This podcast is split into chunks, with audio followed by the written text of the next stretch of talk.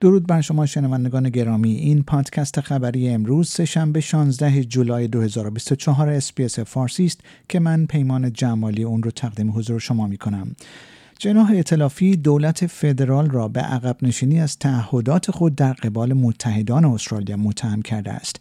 این امر پس از آن صورت می‌گیرد که ایالات متحده آمریکا در حملات نظامی خود علیه شبه نظامیان حوسی در یمن درخواست حمایت کرد.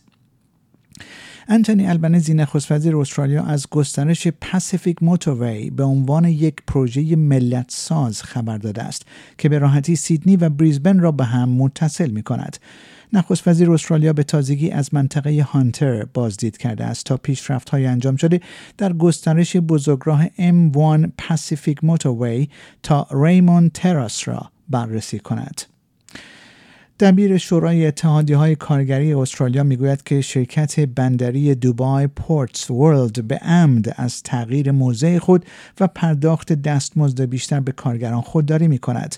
سلی مکمانوس به ABC گفت که این شرکت به دنبال ایجاد بحرانی است که احتمالا منجر به مداخله دولت می شود که به نوبه خود می تواند به این شرکت بزرگ اجازه دهد تا از افزایش دستمزدی که کارگران آن درخواست می کنند خودداری کند.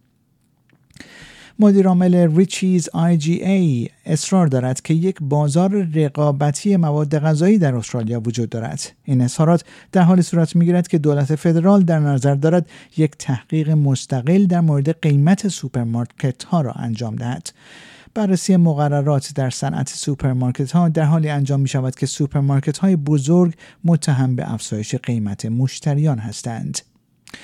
یک کارگر شاغل در یک معدن زغال سنگ در مرکز کوینزلند جان خود را از دست داد. به گزارش ABC یک کارگر در یک حادثه مرتبط با وسیله نقلیه در معدن زغال سنگ ساراجی متعلق به BHP میتسوبیشی الاینس در دایسارت به طور مرگباری زخمی و سپس جان خود را از دست داد.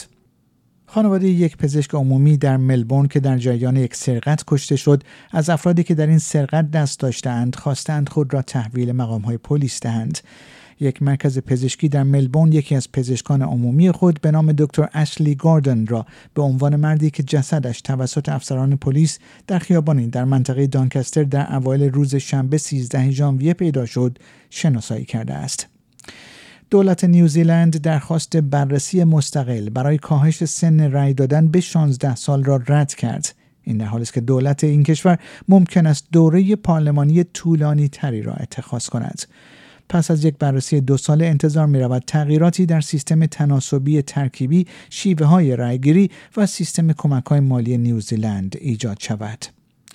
یک مطالعه جدید نشان داده است که اکثر مرگ و میرهای ناشی از مواد مخدر در استرالیا قابل پیشگیری هستند. این گزارش نشان می‌دهد که بین سالهای 2000 تا 2019 64 نفر به دنبال شرکت در یک جشنواره موسیقی یا کنسرت در استرالیا جان خود را از دست دادند.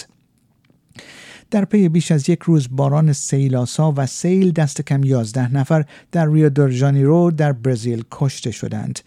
بارش شدید باران در آخر هفته ویرانی هایی به بار آورده و تعدادی از خانه های مردم، یک بیمارستان، خط مترو در شهر ریو و یک بخش اصلی آزاد راه را آب گرفته است.